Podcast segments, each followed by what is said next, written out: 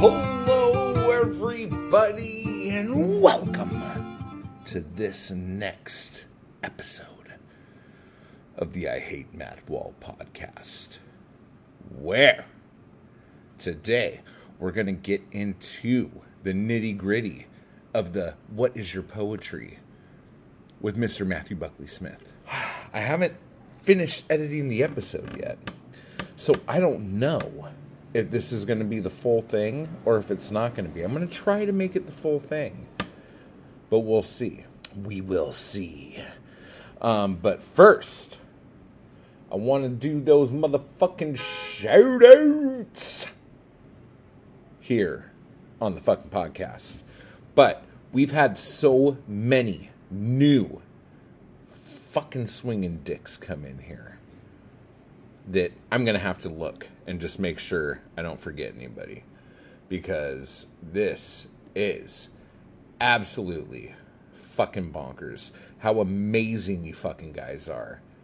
How much you guys fucking give a shit. I fucking love it. So, first off, let's give a big fucking thank you to those motherfuckers over on Patreon. I would like to give a thanks to Michael, to Deborah, to Cedar, to Harry. Thank you guys so much for being over there.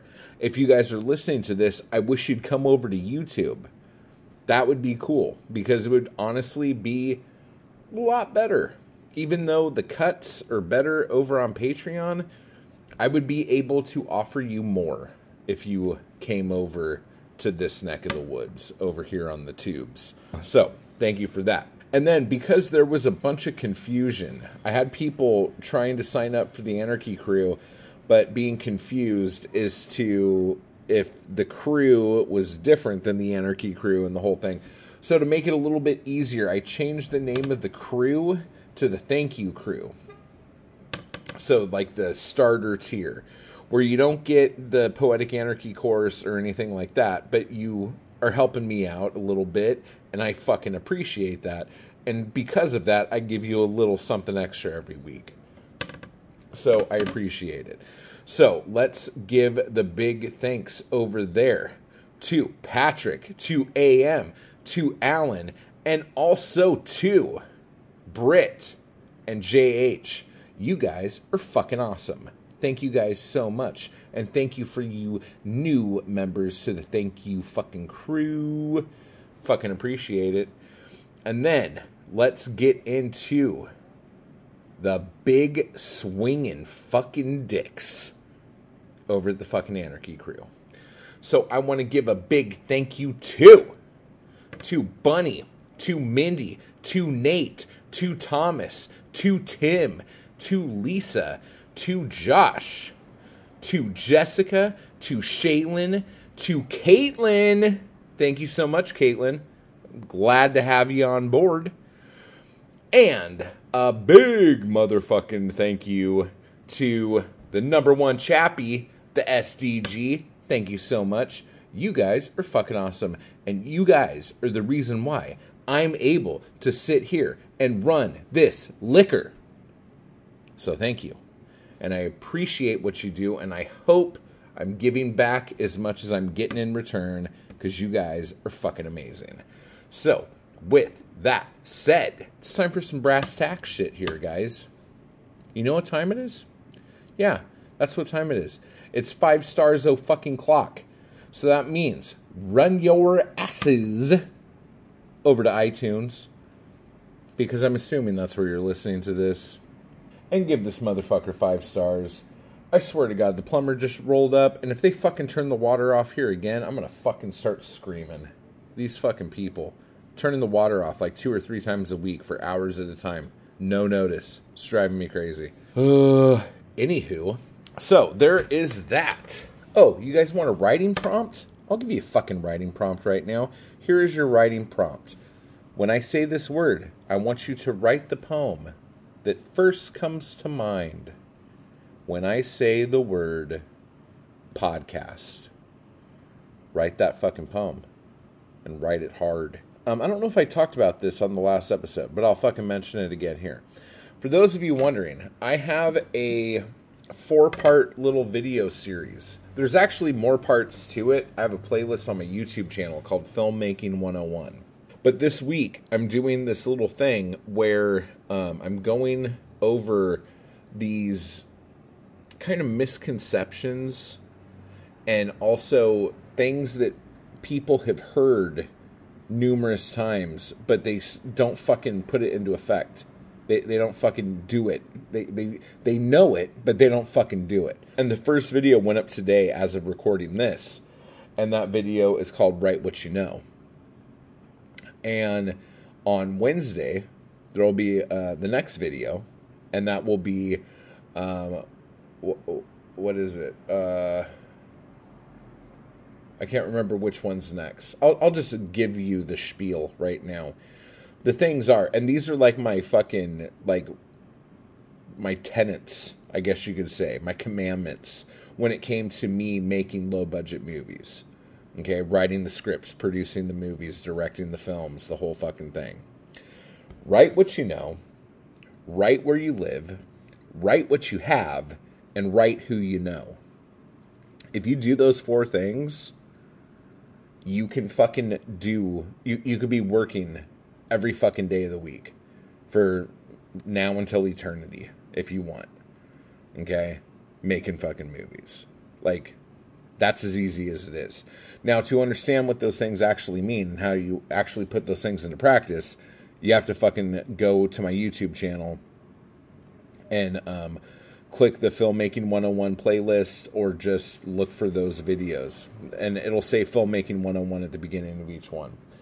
Um, also this week is the uh, uh, uh, premiere of my new chapbook macarthur park.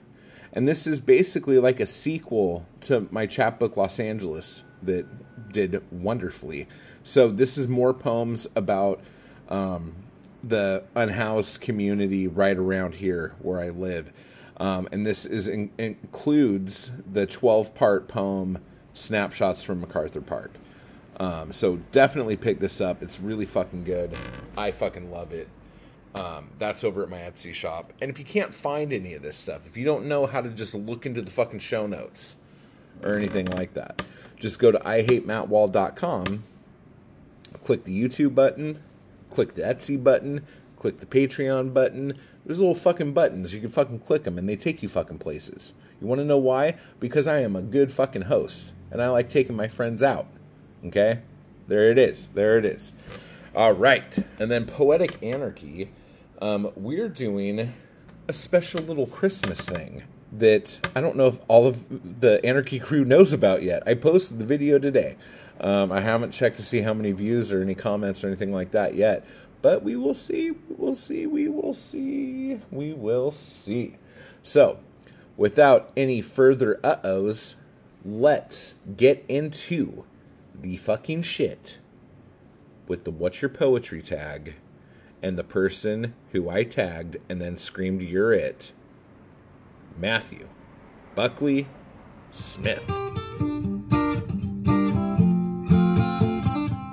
Okay, so let's let's jump into that shit since we kind of dove mm-hmm. into it already. So, um, metaphor yeah. simile. What do you what do you dig? I'm gonna piss you off with this. You're not gonna piss me off. It's fine. I have I have always been super irritated by this distinction. Um, like I, I remember learning about it in school. Everybody, you know, if you learn like one thing about mm-hmm. uh, poetry, it's a metaphor is a comparison between two unlike things, and a simile is a is a is a comparison uh, explicitly using like or as. Um, like I was thinking about like my my like my favorite three Shakespeare sonnets, and they all three use this sort of like weird hybrid thing that's like definitely an explicit comparison, but doesn't use like or as. That time of year thou mayest in me behold when yellow leaves are none of you do change like uh, do hang. So like he's saying, when you look at me, you will uh, see you may see autumn when all these things happen. Like that's as yeah. explicit. He's not saying I am autumn. He's not saying my my hair, you know, f- flickers, you know, like the leaves on the tree. He, but it's an but he is kind of. He's saying no, it's, no, it's, like, it's an explicit. it's, yeah. it's an explicit comparison but it's not. It doesn't use like or as. Like it would. I think it would be. It would be false to say that's a that's a non simile, in the same way that when he says, "Shall I compare thee to a summer's day?" Like that's he basically because the answer to that question is like no, right? Uh, in, in um, uh, one sixteen, he says, "Love's not time's fool," right? Just like well, that's a that's a, it's explicit, but it's also a, it's it's not a metaphor. I mean, I think so. I think that the thing with similes is we use this distinction between metaphor and simile because it's easily phrased, it's easily mm-hmm. put, and it's easily taught in class. I think metaphor is a big umbrella category. Metaphor mm-hmm. is the big category. Within metaphor, you simile have simile, falls you have Yeah. you have metonymy, you have synecdoche, you have allegory, uh, you have symbolism, right? Those are all sub varieties of metaphor. It's not Yeah. metaphor versus simile. That just seems like a bizarre dichotomy. Yeah. So that's my, my, that's my rant. my my argument on this. Okay, well let me ask well no, let me do my argument first. My argument is is that um and if you watch that video you probably heard it already, but like when you place it in those terms, it's easy for everyone to understand. And when a poet goes metaphor crazy and just starts metaphor after metaphor after metaphor after metaphor, there comes a point, and I don't know if this is a new writer thing or like a baby writer thing, where the metaphors start compounding upon each other so much that you don't even know what the fuck they're talking about in the first place to get to the metaphor Yeah. that they got to. That's my biggest problem. Right. And when and when you do that's like things like, bad- say like, like or Bad as, metaphor. Sure. yeah, but but bad metaphor doesn't start as bad metaphor in that sense. Like you can use a metaphor It's and have it be fine, like but if you start stacking Yeah, metaphors, then you start fucking going crazy. You know what I'm saying? And I know you've read stuff Yeah, like yeah. this, so it's like, oh, totally, totally. Yeah. yeah, But I also like.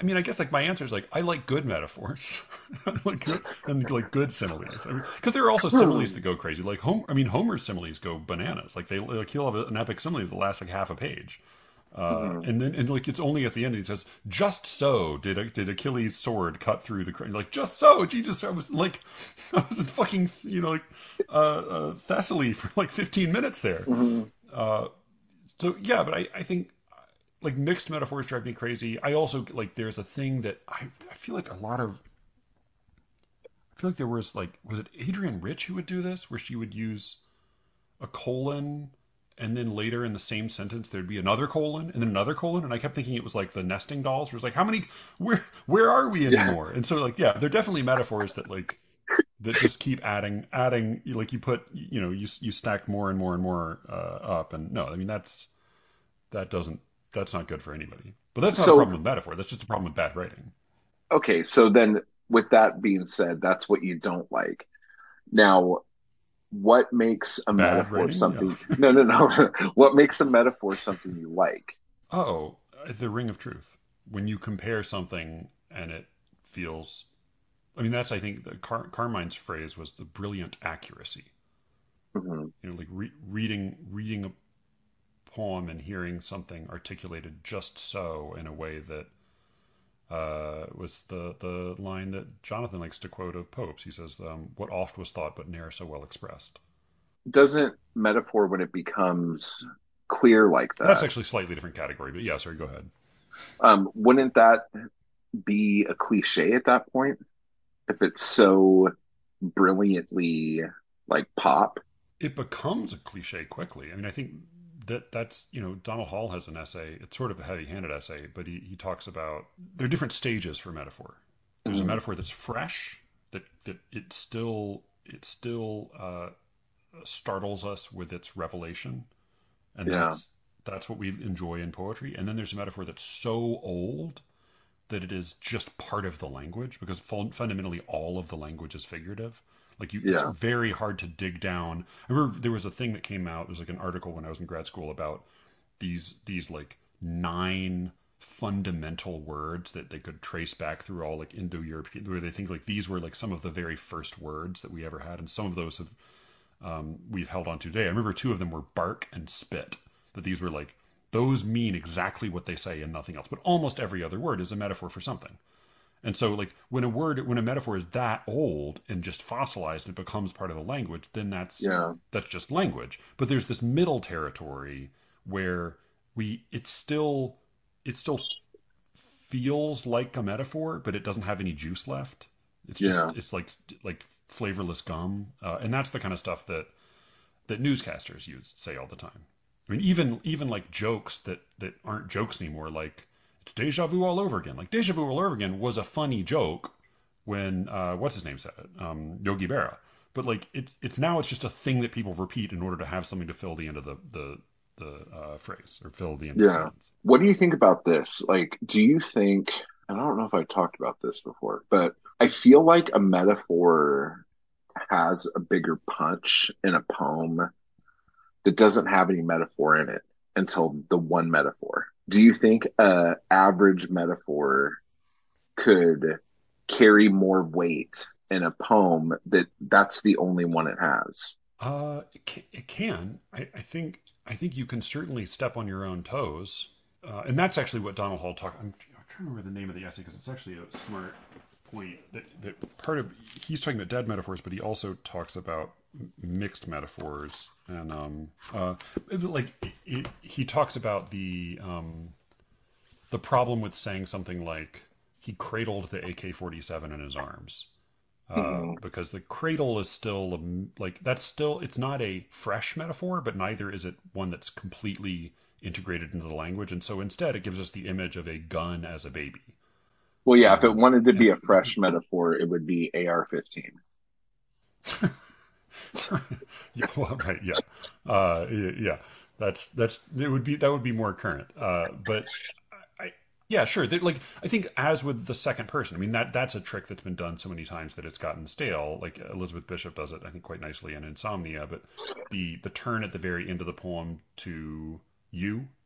When the you has not been mentioned until the very end, I think that can, you know, Yeah. there are plenty of different things you can save up till the end and then get a big kick out of. But yeah, I don't know. I, I so I wrote a poem that people liked a few years ago called "Poem Without Metaphors," and and then of course I realized like there were metaphors in it. Like there's like inescapably you can't not have metaphors in a you know just because you use- it's made of language.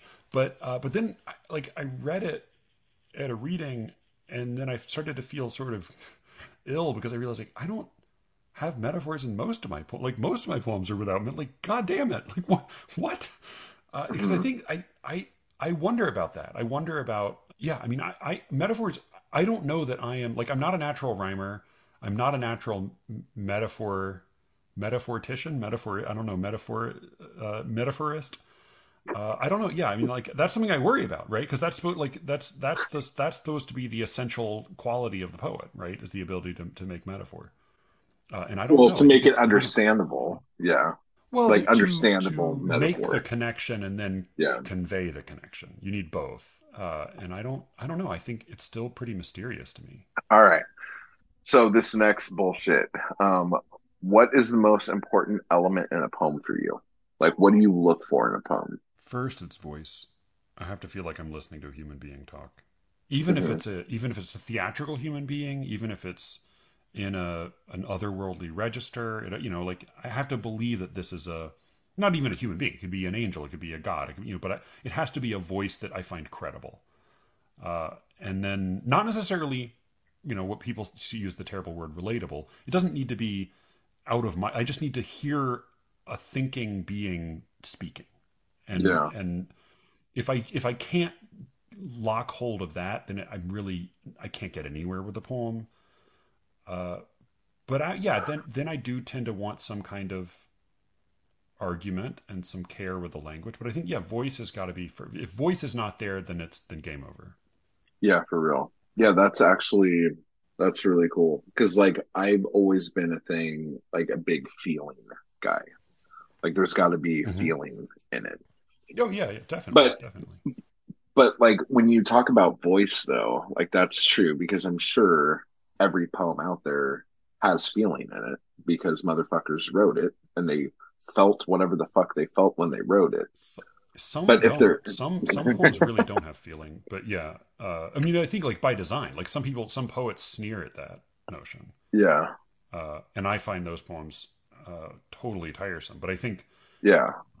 feeling tends to be like two or three steps in, and I've got like I. And you need I, I I have to have it right it is necessary Yeah. but, it, but like But you can't have that without voice. right voice has to come first Yeah, that makes sense. Okay. I, I, I agree with you wholeheartedly there. so what is your um favorite school or movement in poetry? Yeah, I was thinking about this. I I am also kind of baffled by schools and movements. And I mean I do think they're basically a critical phenomenon. Like there are precious few writers, thinkers, artists who would claim a st- like Because it's something Sartre that you're given. yeah, it's something You that's it's it's a it's a term that's used to describe a group from the outside. I mean, there are sometimes people who really claim like the guy who invented Dada. I think he meant to invent Dada. Okay. Tristan But wasn't the Um, whole idea of creating it to be like a joke against like um modernism and shit? Or surrealism? Which one was Um, before the other? Yeah, Tristan Tzara. Yeah, oh no, I mean, I think like, I guess my point is like there are artists and thinkers who have claimed a school or a movement. Sartre did that with Yeah. existentialism. Tzara did that with Dadaism. Uh, uh, I think Mondrian did with De Stijl. I'm not sure, but I, I think mostly it's a critical phenomenon. And I was also thinking like most movements or schools, there's like a headliner and then sometimes there's like way down there's like a second billing name and then like it's like the auden group was like auden louis MacNeice c.d lewis like that's it. So like i feel like movements are often just like a guy and then like some other people who are around him. So i, I don't know. I was actually recently uh included in a movement that i have i'm totally ambivalent about brilliant. It's actually like a brilliant guy, critic named uh, Brian Brodeur, who is who I'm gonna try to get on the show. He's like very, very smart, very sweet guy, but he picked up this term, expansive poets, expansive poetry, that had, was invented in the '80s. I think it's sort of a terrible term, and it doesn't it doesn't convey or express anything. But he he has tried to revive that as a kind of a replacement for new formalism, um, and as well as the like not formal but narrative poems and he's he's tried sort of tried to make a make an argument for this being an ongoing movement uh, and I got I, I was I was I, I I was a name named of about about which I feel uh, uneasy at best. But yeah, So just is it- it's it gonna to be- yeah. Is it gonna be a new wait, what was what did he expansiveness? What did he call it? No, I mean it's expansive, but I think all that Expansive, yeah, means yeah. Is that back when back when people were first doing new formalism, it it was really unheard of to write in form, and so they were saying we want poetry to be expansive and to include free verse as well as form, as well as narrative, whatever. You know, again, I think it's not a good label, and it doesn't really it doesn't really capture anything. But I also like even if it were a good label that like sounded cool, I would be uneasy about it because I don't like what is the good of movements? What does that mean? It means that someone can find you on Wikipedia when they're looking up movements. Uh, well, the question I wanted to ask in response to this question, which is far more interesting to me, is what movement would if somebody if somebody decided to uh, write your Wikipedia page uh, and, and include this entry, what movement would you be a part of? Like, what would characterize the movement of which you would you would be a member? I honestly think it would probably be meat poetry, but I don't even think I fall into that category. Because that was like a Meat- big, like, poetry. yeah, that was like a late 60s, 70s thing where, um, like everything, like, you know how you were talking about, um, fuck, how did you say it? How everything, um, has stakes almost, like there's risk or whatever in the poetry Yeah, yeah, yeah. like everything has to fucking mean something and it has to be fucking like on the page and all this shit but the problem i have with it is because of when it came around there is this um weird masculinity placed on it Oh, And- yeah, yeah.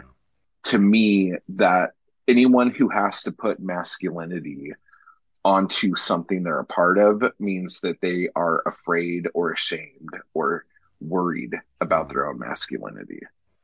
So that would be the one thing that I don't dig about it. But most of the poetry that I like comes out of that school. If you even call it a and school. this is M E A T. yeah. Like there has to be a lot of meat on the bone kind of Right, thing. I see, I see. But meat, Um, and specifically meat meaning true to life kitchen sink detail that is grounded in reality. I mean, what is? I guess so. But at the same time, one of like my favorite um, meat poets is this dude named Steve Richmond, who um, thought he was being, I guess, haunted by demons, and he could see the demons all the time, and the demons were the things that made him write. And so he would just write all of these poems about the demons that were in his house making him write. And this went on for like 40 fucking years. You know what I'm saying? So, I mean, he wasn't the most grounded individual, but like his shit's fucking nuts. And like, I know when I read his stuff, he feels that this stuff is fucking real kitchen sink fucking shit, you know? yeah, yeah. So as long as he feels that way, it comes across that way. Right. No, I mean, I, I think that makes sense. And, and again, like that's true for, for so many movements where like in order to, in order to like wedge different members into the group, you have to make all these exceptions. And it, like, again, it's why, it's, it's why Mhm. movements are sort of meaningless. I asked actually at the ALSCW conference, there was a guy who did a paper on movements uh on so some specific movement the what was he oh what was the um it was the deep was it the deep image poets? I can't remember. It may not have been. But he but i i, I raised my hand. And my question was are movements real? Uh and his answer was not really.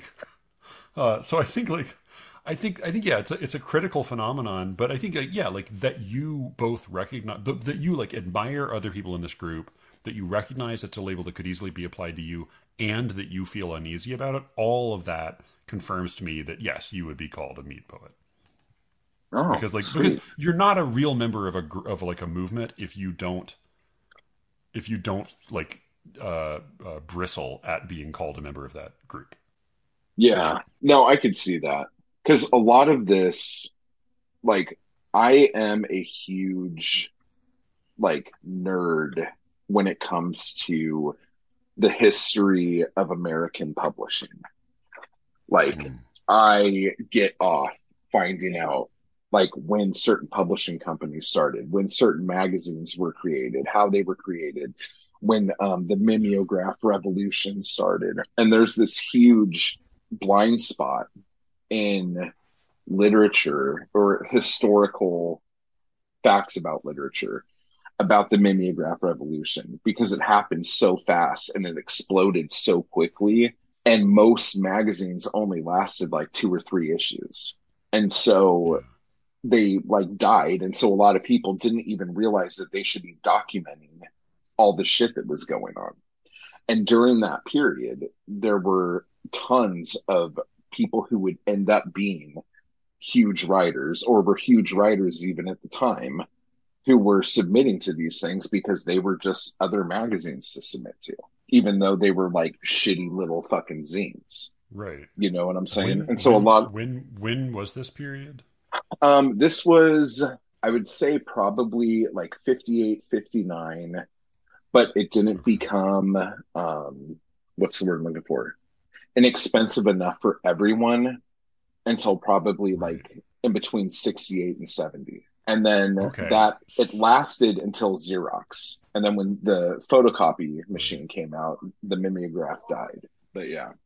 So just shit like that. So, uh, well, I'm curious because you and you've even talked about like your you you've grumbled about paper quality, and you sent me you sent me some books of like varying like publication quality, including just like your you do your your it's not even a broadsheet, it's like a small sheet um, that's Mhm. blood rag. Uh, Yeah. So I'm curious, given given your enthusiasm for uh, for like esoterica and ephemera having to do with like zines and, and little little magazines, little publications. What do you imagine? How do you think about your own output 50 years from now?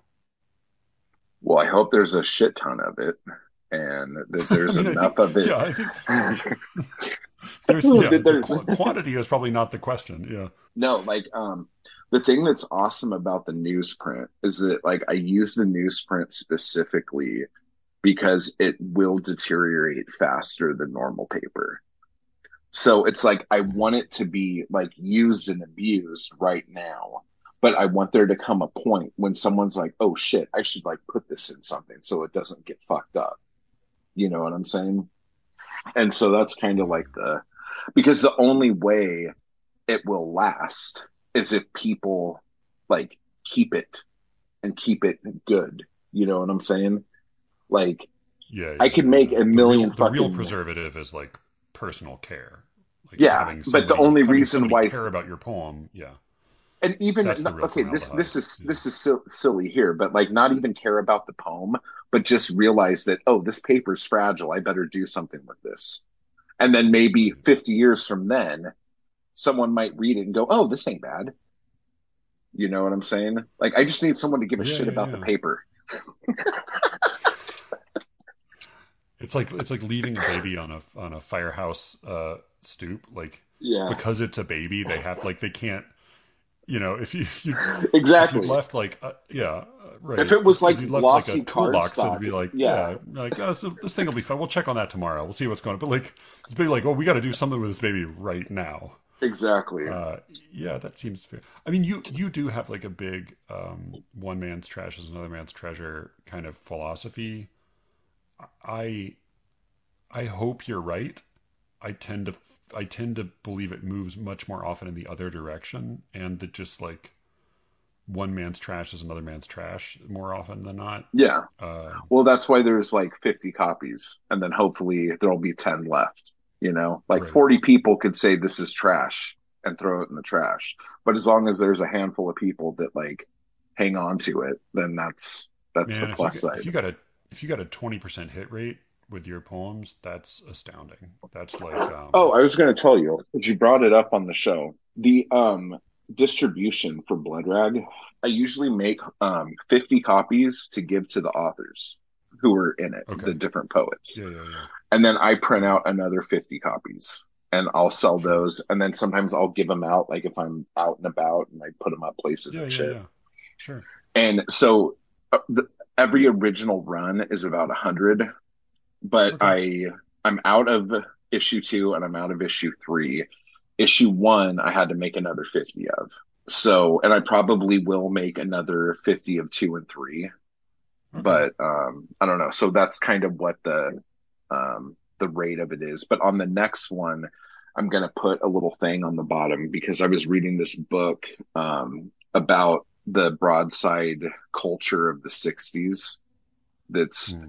Really, the information's really good, but the guy writing it is such a fucking jackass that it makes me want to fucking kill him every time I read it. But on one of the broadsides that they were talking about on there, they had this thing that said, um, make as many copies of this as you can and pass them out like it said it hmm. on, yeah, yeah. and I'm like, oh, that's a good thing. I should do that. So I'm gonna start doing that because I've always told like the poets who submit, like, I'm gonna send you some, do whatever you want with them, make copies, you know, do whatever the fuck you want. It's fine. Yeah, so um, hopefully I could get people um, actually print more out and put them out places and stuff.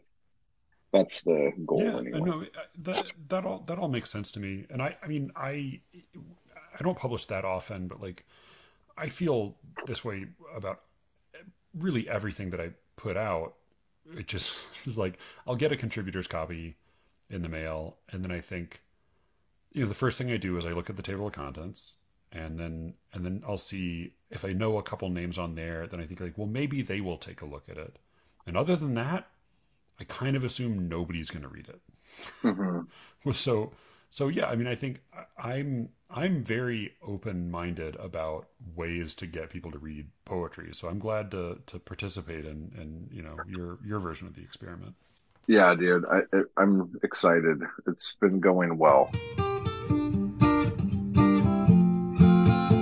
All right, all right, guys. You you know how it goes. I fucking pussed out. I pussed out. I can't fucking say it any other way than that.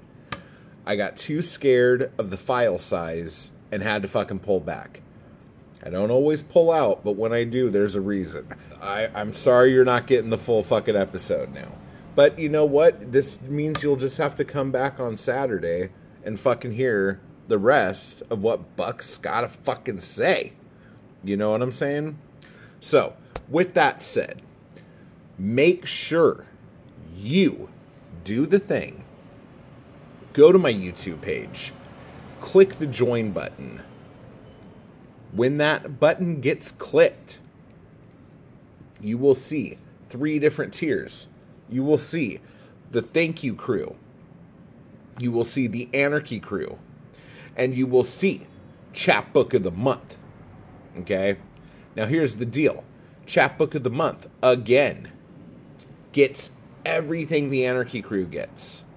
But you also get whatever I put out that month.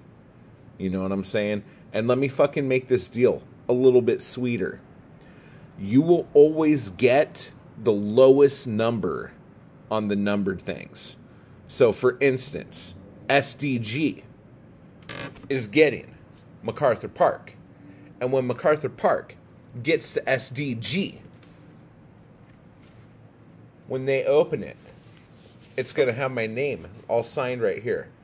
And then next to it, it's going to say 1 out of 37. You get the lowest numbers. You get the numbers before they go on sale, if that makes sense. Do you guys see what I'm saying? You get special fucking treatment. This is nepotism at its fucking finest. And as you were hearing right there at the end of that episode, we were also hearing about the Blood Rag. Blood Rag issue 6 is almost done. I'm putting the final touches on it, and that should be out at the end of the week.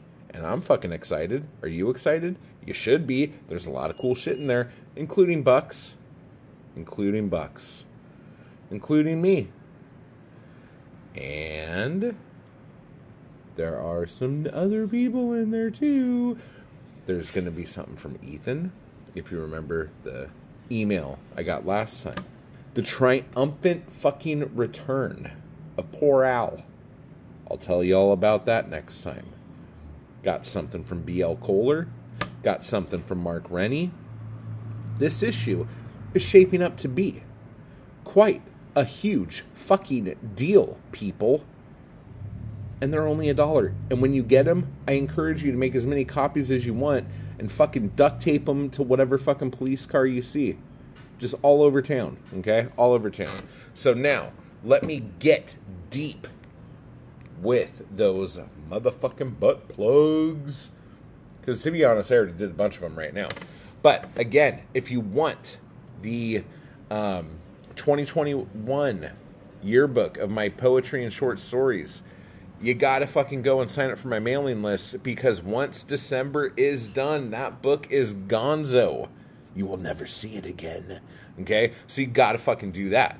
If you want to do the mentorship thing, you don't want to do the monthly thing or whatever like that, you just want like a one on one with me for an hour where I help you put your shit together, lay out your fucking business strategy, lay out a plan so you can have a successful fucking run, whether it's poetry, novels, short stories, filmmaking, or music. I can fucking help. And if I can't, I'll tell you I can't, and I won't take your fucking money. But if I can help, I'm to take that money, I'm to put it deep in my pocket or pay a bill with it immediately because something's probably late. Again, chapbooks, blood rag, zines, those are up. Broadsides, those are up on my Etsy shop. My books, like my novels and shit, and a couple poetry collections are up on my Amazon store, including Poetic Anarchy Anthologies, Volume 3, coming sooner than you think. Let's see. Again, my music can be found anywhere. My art, if you go to my Instagram and look at my artsy shit, hit me up if you want some originals. If you want prints, those are coming. Um, and if you have any comments, if you don't like something that I fucking said, what's going on with my hair? Jesus Christ. I did a fucking spring cleaning yesterday in December. And um, my hair got so fucked. I don't know what happened. I think I had bleach on my hands and I kept like running my fingers through my hair. And now my hair looks just fucking ridiculous. And the only way you'd be able to see that is if you were at least in the thank you crew to be able to see this fucking mop. Actually looks pretty good. It looks like um, my hair looks like Morrissey just woke up. That's what my hair looks like right now. And I'm also wearing a cod piece. But you wouldn't know that if you're just listening. So, you know, what are you going to fucking do? But yeah, if you have any hate mail or love letters or anything like that, just send them to I hate at gmail.com and I will fucking read them on the show. I had some emails and comments to read on this show and I forgot, and now we're almost done. So um, I got to fucking wrap this motherfucker up like a goddamn Caesar wrap. I said wrap too many times, so that kind of fell flat. But you know how it is. So run over to Etsy, pick up MacArthur Park. Next time we talk, Blood Rag issue 6 will be out, and I'll tell you to fucking pick that up too. But what's more important than anything? What am I to fucking tell you to do? What the fuck am I to tell you to do? I'm to say ass in chair, hands on keyboard, and type motherfucking hard. And I will see you all later. I just want to give a quick thanks to those people who make these videos possible. Anarchy Crew and my followers on Patreon. I appreciate the hell out of you guys. And thank you so much for keeping me going to keep this content possible. You guys are awesome. And if you'd like to join the crew or the Anarchy Crew, just hit the join button beneath this video. And if you'd like to become a member of my Patreon, you can run over to the link down below to do that as well. Thank you.